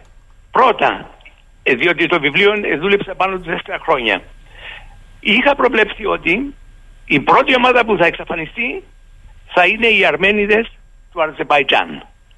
Ούτω και έγινε. Η δεύτερη ομάδα είναι οι Έλληνες της Κύπρου. Εκτός αν γίνει κάτι από τα δύο κεφάλαια που συζητώ και στις εισηγήσεις μου τι πρέπει να κάνουμε. Επίσης, είχα γράψει μέσα ότι το Ισραήλ αν, πάντοτε αντιδρά με βία εναντίον των Παλαιστινίων. Και ως εκ τούτου Όταν γίνει το, η επόμενη, το επόμενο πρόβλημα, το Ισραήλ θα επιτεθεί τους Παλαιστινίους με βία αντί με άλλους τρόπους για να λύσει το πρόβλημα. Το είδαμε και αυτό να γίνεται σήμερα εμπρός από τα μάτια μας. Γιατί είναι αδύνατη η Παλαιστίνη. Το Ισραήλ είναι πιο δυνατό. Χωρίς να παίρνω θέση ποιος έχει δίκιο ή οτιδήποτε, προέβλεψα ότι κάθε φορά που θα γίνει κάτι, το Ισραήλ θα απαντά με στρατιωτική δύναμη. Η στρατιωτική δύναμη δεν πρόκειται να λύσει το Μεσανατολικό. Καθόλου. Το Μεσανατολικό θα το λύσει με διαφορετικούς τρόπους τους οποίους συστηγούμε για να μην μπούμε και σε αυτό το θέμα. Έχω το, ε, το θέμα τους Κούρδους, τους οποίους τους έχουν βάλει σε τέσσερις γωνιές, σε τέσσερις διαφορετικές χώρες. Αυτοί δεν κινδυνεύουν με αφανισμό, αλλά κινδυνεύουν να με δουν μέρα καλή στη ζωή τους διότι τους εκμεταλλεύονται οι Εγγλέζοι, τους εκμεταλλεύονται οι Αμερικάνοι, τους βάζουν, σκοτώνουν, δεν κάνουν κτλ. χωρίς να κάνουν καμία απολύτως προ, ε, προόδο σε ό,τι αφορά κάποια ανεξαρτησία ε, στο να μπορούν να ζουν κάπως πιο ελεύθερα εφόσον είναι και 35 εκατομμύρια στην περιοχή μας. Έχω επίσης μέσα τους χριστιανούς του Λιβάνου οι οποίοι δεν κινδυνεύουν από τους άλλους μέσα στο Λίβανο αλλά η κατάσταση είναι τέτοια που σήμερα κάποτε ήταν 60% του πληθυσμού του Λιβάνου και τώρα είναι 33% και φεύγουν. Έχουμε ε, τη μειονότητα των κοπτών στην Αίγυπτο, τους οποίους τώρα η κυβέρνηση τους βοηθά, οφείλω να πω, ότι προσπαθεί να υπάρξει έτσι. Hello? Ναι, ναι, σας ακούμε. Ναι. Ε, η, η κυβέρνηση τους βοηθά, είναι πολύ βοηθητική τώρα η σημερινή κυβέρνηση. Αλλά και αυτή είναι 5% τώρα. Μόνο. Ε, το, το, της, της Αιγύπτου. Κάποτε ήταν 100%. Ναι. Ε, κύριε Πετάση, ε, επιστρέφω στην Κύπρο γιατί θέλω να έρθουμε και στην Ελλάδα. Θέλω να σας ρωτήσω όμως το εξής. Μέσα σε αυτό το πλέγμα που λέτε ότι πλέον γίνεται η κατάσταση είναι θέμα επιβίωσης.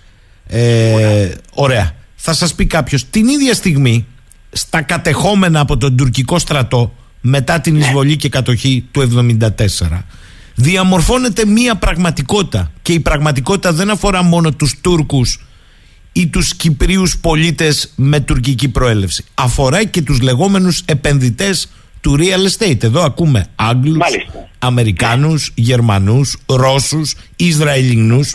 Επενδύουν σε γη. Και ξέρετε η κτήση γης σε κάνει πιο φανατικό από τον μεγαλύτερο φανατικό. Το ερώτημα είναι μήπως αυτοί διαμορφώνουν μια επιπλέον δυσμενή πραγματικότητα για την Κυπριακή Δημοκρατία; Ε, θα προσθέσω ακόμα κάτι.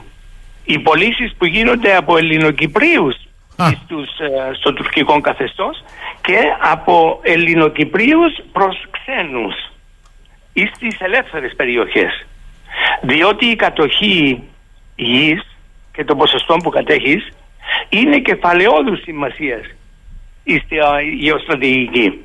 Εάν δεν έχεις γη, τότε έχεις τεράστιο πρόβλημα να αποδείξεις εκείνο που θέλουμε εμείς να αποδείξουμε. Έναν το κρατούμενο. Δεύτερο, επειδή έχουμε περάσει πολλά χρόνια, έχει τώρα 50 χρόνια που είναι εδώ η κατοχή.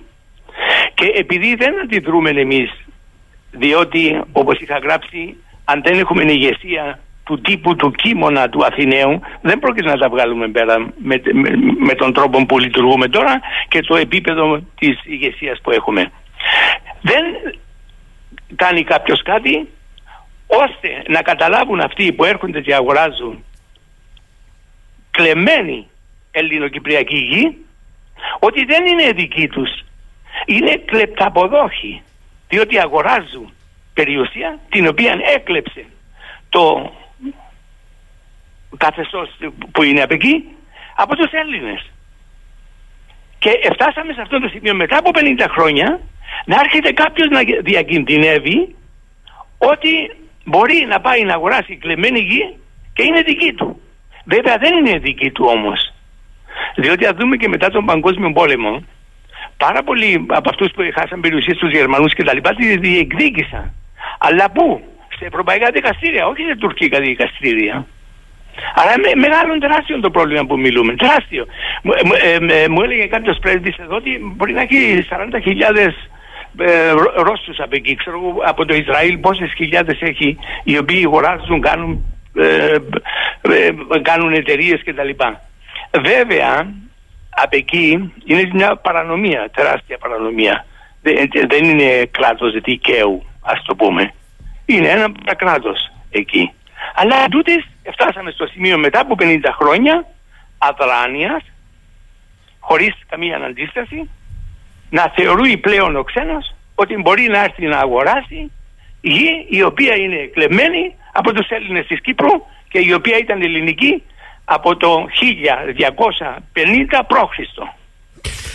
Κύριε Πετάση, ε, εγώ καταλαβαίνω αυτό που περιγράφετε και μια παράδοξη πραγματικότητα που δημιουργείται. Είπατε και μια, κατά τη γνώμη μου, έτσι, πρόταση κλειδί εδώ του πώς λειτουργεί η κυπριακή και η ελληνική πολιτική και οικονομική θα έλεγα εγώ ε, ναι. ελίτ. Γιατί και την περίοδο της Ανταλκιδίου Ειρήνης οι ελίτ αποφάσισαν το, ε, των Αθηναίων και των Σπαρτιατών την υποταγή. Ε, μου λέει εδώ ένας φίλος όμως Άρα κύριε Πετάση κατά τη γνώμη σας επειδή να μην περιμένετε και πολλά τι πρέπει κατά τη γνώμη σας να κάνει η Κυπριακή Δημοκρατία; Πώς μπορεί να υπάρχει αύριο; Πάλι αναφέρομαι στα γραφόμενα μου οι Έλληνες της Κύπρου δεν μπορούν να κάνουν τίποτε αν δεν έχει δυνατή κυβέρνηση στην Ελλάδα. Δεν μπορούμε μόνοι μας εδώ τίποτε να κάνουμε χωρίς να υπάρξει δυνατή κυβέρνηση, εθνική κυβέρνηση που να βλέπει όλα αυτά τα προβλήματα. Μισό λεπτό κύριε Πετάση, μισό λεπτό. Ναι. Έχω μία διαφωνία για να πάει παρακάτω ο διάλογος. Okay. Ε, η διαφωνία είναι η εξής. Η, η Κυπριακή Δημοκρατία δεν μπορεί να κάνει τίποτα όσο δεν, δεν υπάρχει μια ισχυρή πολιτική ηγεσία στην Ελλάδα, λέτε. Θέλω όμως να υπενθυμίσω ότι οι Κύπροι κάναν πολλά σε έναν αγώνα κατά της κορυφαίας απεικιοκρατικής δύναμης. Βέβαια. Βεβαίως, με πολλές αναπηρίες τους προέκυψε η δημοκρατία που τους προέκυψε. Όμως τα βάλαν με το γίγαντα της εποχής εσχέτως αν ήταν σε παρακμή το ερώτημα είναι μήπως αυτό γίνεται άλοθη αδράνειας ε αφού στην Αθήνα δεν κουνιούνται εμείς τι να κάνουμε; Δεν πρέπει η Κυπριακή Δημοκρατία να επιλέξει μια στρατηγική βάθους δεν λέω δύο μηνών ή δύο χρόνων ναι. Που να κουμπώνει μετά και να σύρει αν θέλετε και την ελληνική πολιτική ελίτ η ελληνική πολιτική ελίτ, όπως γράφω στο άρθρο μου, ήταν αυτή που το 1959 ήταν η πρώτη που δε, είχα δεχτεί βασικά να δώσουν δικαίωμα της Τουρκίας να κάνει εισβολή. Μάλιστα. Ήταν η, η, ελληνική κυβέρνηση, δεν ήταν οι, οι Κύπροι που το δεχτήκαν αυτό. Ακολούθως υποχρεωθήκαν να το δεχτούν, να το δεχτεί η ηγεσία ας πούμε του τότε καιρού αυτό. Ήταν η κυβέρνηση η ίδια, η κυβέρνηση η οποία ήταν και η ίδια παράλλαχτη το 1974. Η κυβέρνηση του 59 και του 74 ήταν η ίδια. Απλώς πέρασε καιρός και ήρθαν πίσω οι ίδιοι. Ήταν οι ίδιοι που είχαν πει ότι η Τουρκία έχει δικαίωμα να εισβάλλει στην Τουρκία. Ε, στην Κύπρο. Ε, βάσει το Συμφωνίο Ζήριχη και Λονδίνου. Ήταν η ελληνική κυβέρνηση. Το 1974 ήταν η ελληνική κυβέρνηση που είπε στου Τουρκού: Μη φοβάστε, κάνετε ό,τι θέλετε. Εμείς εδώ δεν πρόκειται να σηκώσουμε ένα δάκτυλο να βοηθήσουμε τους Έλληνες της Κύπρου. Το 1974. Η Κύπρος κοίται μακρά. Όταν είσαι κάτω από τέτοιες συνθήκες και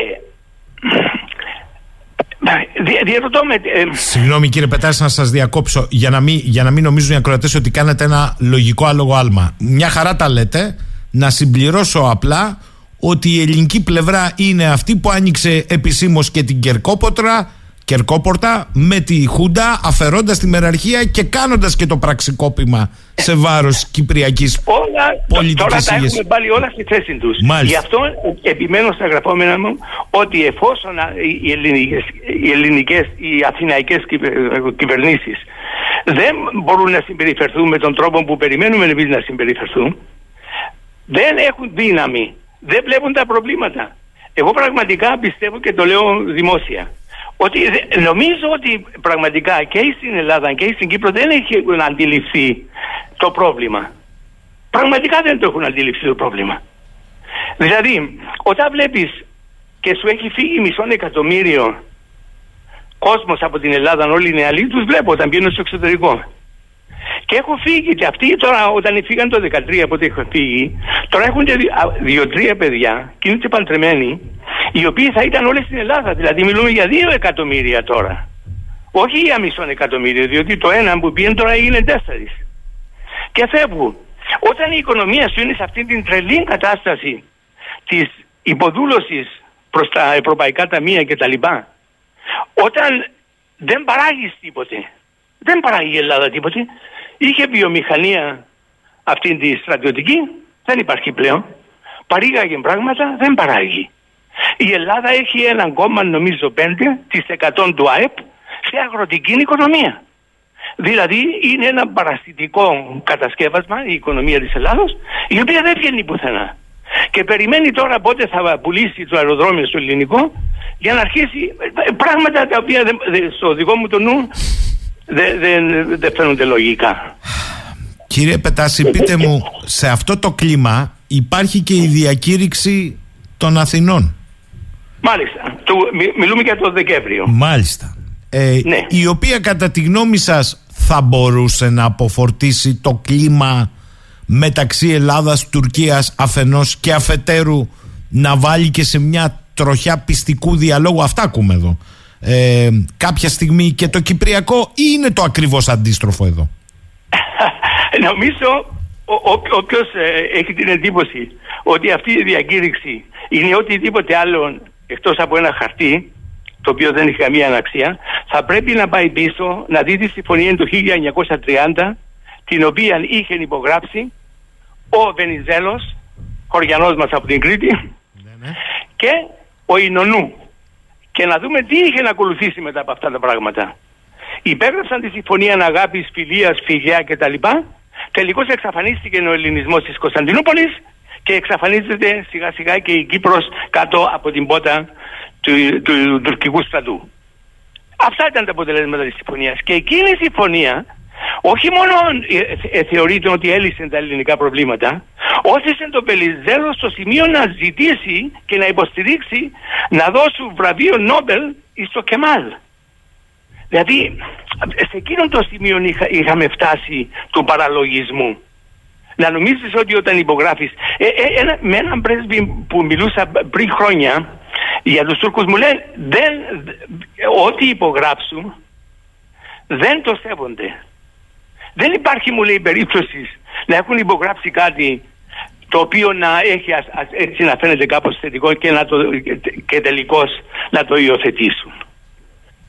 Δηλαδή μό- μόνο ένας, τι, τι θα πω, Πο- πο- βλέπω στις εφημερίδες και τα λοιπά, ε, κάναμε λέει αυτόν το πρωτόκολλο και νέα εποχή και τα λοιπά. Εν τω μεταξύ δεν το βγάζει που το νου μου και κανένας ότι αυτό το πρωτόκολλο είναι για να σώσει και τον τουρισμό του καλοκαιριού που έρχεται.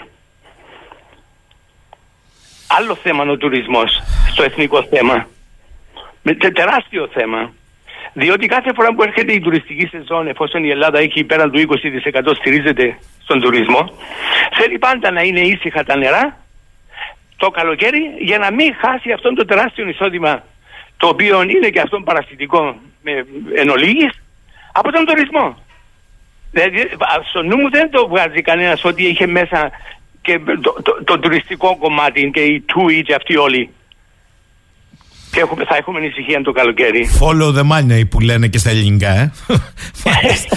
Κύριε Πετάση, πείτε μου σας παρακαλώ πολύ, με όλο αυτό το, το κλίμα και με δεδομένο ότι η Ανατολική Μεσόγειο, το έχετε γράψει σε άλλο βιβλίο, είναι ένας χώρος ενεργειακά, πέρα από το ότι βρίσκεται αυτή τη στιγμή στο, στο παγκόσμιο επίκεντρο δρόμων, αγωγών, Σίγουρα, οδών, ναι. σειράξεων, απολύξεων σειράξεων κτλ.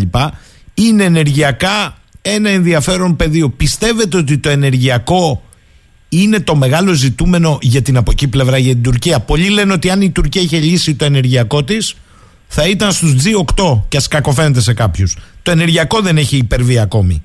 Μήπως λοιπόν όλο αυτό που βλέπουμε πια έχει σχέση με τα πεδία της Ανατολικής Μεσογείου; Και έχουμε καταλάβει ότι, γιατί η Τουρκία το έχει καταλάβει το στρατηγικό βάθος που δίνει η Κύπρος γεωπολιτικά σε όποιον με έναν τρόπο συνδέεται μαζί της; Πολύ ωραία. Η, η Τουρκία, επειδή δεν έχει ενέργεια, ένα λόγος που η λίρα, η τουρκική λίρα έχει τα προβλήματα της, είναι διότι ό,τι ε, χρειάζεται η Τουρκία το αγοράζει. Και νομίζω, αν καλώς θυμούμε, είναι η τέταρτη μεγαλύτερη σε εισαγωγή ενέργειας χώρα στον κόσμο σήμερα. Διότι δεν έχει τίποτε δικά της. Υπάρχει συμφωνία όμως του 1982, το UNCLOS, το οποίο λέει μέσα τι είναι τα δικαιώματα της κάθε χώρας. Η Τουρκία δεν το έχει υπογράψει. Τη συμφωνία της Ναι, ναι, ναι. Δεν, δεν το έχει υπογράψει. Ε, και εμείς που την Και επειδή δεν το υπογράψαμε. υπέγραψε, Και εμείς που την λέει, εγώ υπογράψαμε. δικαιούμαι να, κα- να κάνω ό,τι θέλω. Οπότε, όταν ε, ε, μο- μόλις ε, είχαμε να ακούσει για ότι υπάρχουν συν- κοιτάσματα εδώ στην Κύπρο, ορισμένες εφημερίδες είχαν βάλει τον Κύπριο να είναι εντυμένος ως Άραβας της, ε, της, ε, δι- ε, τη- της Σαουδικής Αραβίας πα, πάμπλουτος με αυτοκίνητα.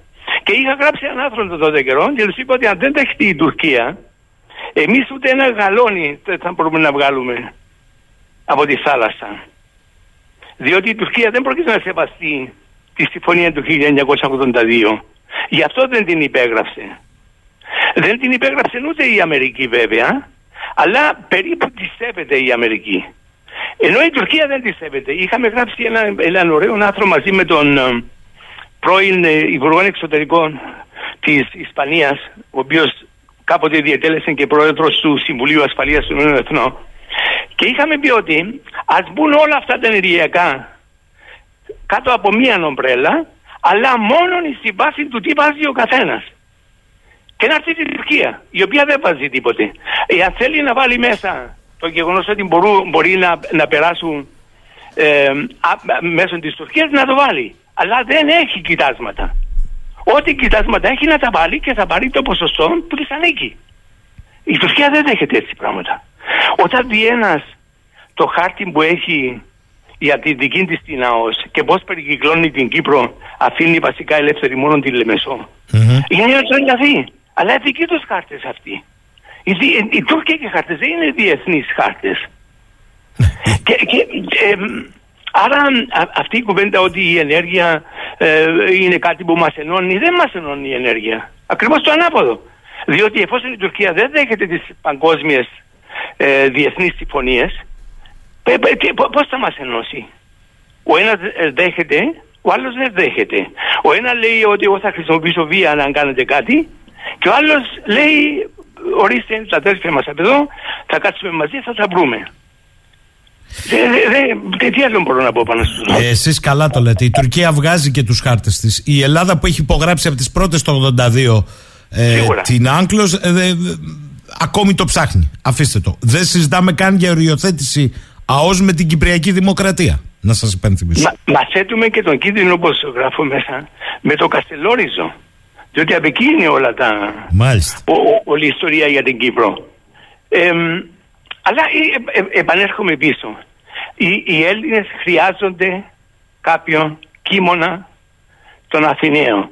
Δεν μπορεί με τις σημερινές ηγεσίες που έχουμε και τους τρόπους με τους οποίους ψηφίσουμε και το τρόπος με τον οποίο λειτουργούμε σήμερα να τα βγάλουμε πέρα. Δεν έχει αυτή την προσωπικότητα ο ελληνισμός. Δεν έχει αυτή την προσωπικότητα που μπορεί να κάνει αυτά τα πράγματα τα οποία περιγράφω σε δύο κεφάλαια στο τέλος. Το κεφάλαιο, έχω ένα κεφάλαιο που λέγεται ψάχνοντας για τον κείμονα. Ξέρετε όμως ο κείμωνας ήταν γέννημα της εποχής του. Θέλω να πω είχε φρόνημα πολιτών για να, για να έχει ένα κείμωνα. Έχουμε φρόνημα πολιτών για να έχουμε τον αντίστοιχο κείμωνα. Νομίζω τώρα χτυπήσαμε κέντρο με την ερώτησή σου. Αυτή τη διαπίστωση. Δεν έχουμε και τις συνθήκες σήμερα, διότι όταν ο καθένας τρέχει για να δει τι θα κάνει στις 20 του μηνός, διότι δεν έχει χρήματα να τη βγάλει μέχρι τις 30 του μηνός, και όταν ο άλλος ε, χαίρεται διότι του έδωσε η κυβέρνηση κάποιο βοήθημα, και όταν η κυβέρνηση έρχεται και υπερηφανεύεται ότι δίδει βοηθήματα, βοηθήματα, σε ποιους δίδεις βοηθήματα; Βοηθάς όταν η κατάσταση είναι έκρηθμος και εκτάκτου ανάγκης. Είσαι υπερήφανος διότι έφερες στον κόσμο στη φτώχεια και του δίδεις κάτι για να περάσει να μην πεθάνει; Κύριε Πετάση, πριν σας αποχαιρετήσω, αισθάνεστε ότι διάγουμε μέρες, μήνες, χρόνια ανταλκιδίου ειρηνής ως ελληνισμός; Ε, Σίγουρα και το επόμενο μου άθρο θα είναι η άλλη ανταλκίδιος ειρήνη που είναι με την Αμερική. Διότι η Ελλάδα τώρα είναι υποχείριον της Αμερικής βασικά. Στα- Στα δύο θέματα που λέγεται εξωτερική πολιτική και αμυντική πολιτική. Είναι το επόμενο μου θέμα το οποίο έχω ολόκληρο κεφάλαιο. Στο, στο βιβλίο μου έχω ένα κεφάλαιο που λέγεται Illusions and Delusions, δηλαδή ψευδεστήσεις. Και αυτές όλες οι ψευδεστήσεις ότι οι βάσεις εκεί είναι για να σώσουν την Ελλάδα, εγώ δεν, οι αμερικάνικες βάσεις, εγώ δεν έχω δει ένα χαρτί, δεν έχω δει μία γραμμή η οποία να λέγει τι θα κάνει η Αμερική σε περίπτωση που θα επιτεθεί η Τουρκία της Ελλάδος. Πουθενά δεν βρήκα. Και ζητώ όποιον νομίζει ότι έχει δει κάτι να μου το στείλει, αν, αν θέλει. Μάλιστα. Μου δεν λέει, υπάρχει έτσι πράγμα. μου λέει ο φίλος ο Γιώργος από τη Χάγη καλημέρα λέει στον κύριο Πετάση ίσως να ζούμε την περίοδο ανταλκιδίου ειρήνη σήμερα. Υπάρχει κατά τη γνώμη του όμως ελπίδα σε λίγα χρόνια να βρεθεί γιατί στο βάθος κήπος εκεί κατάληξε η ανταλκίδιος ένας νέος εντός εισαγωγικών Αλέξανδρος. Ε, γράφω μέσα ότι πρέπει να στραφούμε πίσω, back to the drawing board. Δηλαδή όπως ένας αρχιτέκτονας κάνει τα σχέδια εξ υπαρχής, πρέπει και εμείς ως ελληνισμός να έρθουμε πίσω να τα βάλουμε όλα στο τραπέζι εξ υπαρχής. Και αυτό σημαίνει και την παιδεία που έχουμε, τα επίπεδα της παιδείας, τα πανεπιστήμια μας, η, την τεχνολογία μας, ε, η ισορροπημένη οικονομία, όλα αυτά τα πράγματα δεν είναι κάτι τα οποία μπορεί κάποιος να έρθει και να πει άμα το κάνουμε αυτό αύριο, μεθαύριο, μετά από έξι μήνες, μετά από δύο χρόνια. Είναι μακροπρόθεσμο το σχέδιο το οποίο πρέπει να αλλάξει ολόκληρη την δομή της κατάστασης η οποία υπάρχει σήμερα. Χωρίς αυτό το πράγμα. Η Ελλάδα υπολογίζεται ότι το 50 θα έχει μόνο 8,8 εκατομμύρια πληθυσμό και η Τουρκία θα έχει 100. Όταν δεν έχει πληθυσμό, δεν σε λαμβάνει υπόψη κανένας και είσαι αδύνατη οικονομικά χώρα. Π- π- Πού θα βρεις τον κόσμο, πού θα βρεις την οικονομία όταν δεν έχεις κα, καταναλωτές, όταν δεν έχεις στρατό, διότι δεν έχεις κόσμο. Μεγάλο θέμα είναι αυτό το δημογραφικό. Και, και όχι μόνο είναι μεγάλο, αλλά ορισμένοι είναι και φανατικοί σε αυτό. Μιλούσα με έναν καθηγητή στο Πανεπιστήμιο ε, στην Αθήνα και θ- θύμωσε όταν του είπα τι θα γίνει, λέω του με τι αμβλώσει. Η Ελλάδα χάνει 150.000 ε, παιδιά διότι ε, γίνονται αμβλώσει συνεχώς. Τι, τι, λέ- λέει μου δεν, δεν, δεν, δεν, δεν πέφτει λόγος σε εμά, λέει μου να μιλούμε για αυτό το πράγμα. Του λέω δεν πέφτει λόγος. Αλλά όμως μειωνόμαστε και δεν θα υπάρχουμε σε λίγο του λέω. Όταν χάνουμε πληθυσμό. Η Ελλάδα έχει 1,3 ανά γυναίκα ε, στα παιδιά, αριθμό Γέννης, παιδιών. ναι, και ναι. χρειαζόμαστε 2,3. ε, Συγγνώμη, 2,1. Για αναπλήρωση. Άρα τι σημαίνει αυτό το πράγμα; Κάθε χρονιά μειωνόμαστε. Ε, τι θα γίνει, είμαστε μικρή χώρα. 140.000 τετραγωνικά χιλιόμετρα είναι η Ελλάδα. Και ποιο θα τα κάνει όταν δεν έχεις πληθυσμό, όταν δεν έχεις δημογραφικό; Για να έχεις δημογραφικό πρέπει να έχεις αυτό που είπατε γερή οικονομία, συνεκτική Σίγουρα. κοινωνino- κοινωνία διότι διαφορετικά τα παιδιά φεύγουν, έχετε δίκιο. Κύριε Πετάση, Αλλήμον. θέλω να σας ευχαριστήσω, θα τα ξαναπούμε. Καλημέρα Εγώ από το ευχαριστώ πάρα Ηράκλειο. πολύ. Ήταν η χαρά μου που μιλώ με την Κρήτη. Να είστε καλά, να είστε καλά. Άλλωστε, κατά, κατά ένα τέταρτο η ρίζα σας είναι από τα Χανιά, όπως μάθαμε. Να είστε καλά, καλημέρα. Ευχαριστώ. Λοιπόν, φτάσαμε στο τέλος, φίλες και φίλοι. Να είμαστε καλά, τα πούμε αύριο, 10 και κάτι. Καλημέρα σε όλους και όλες.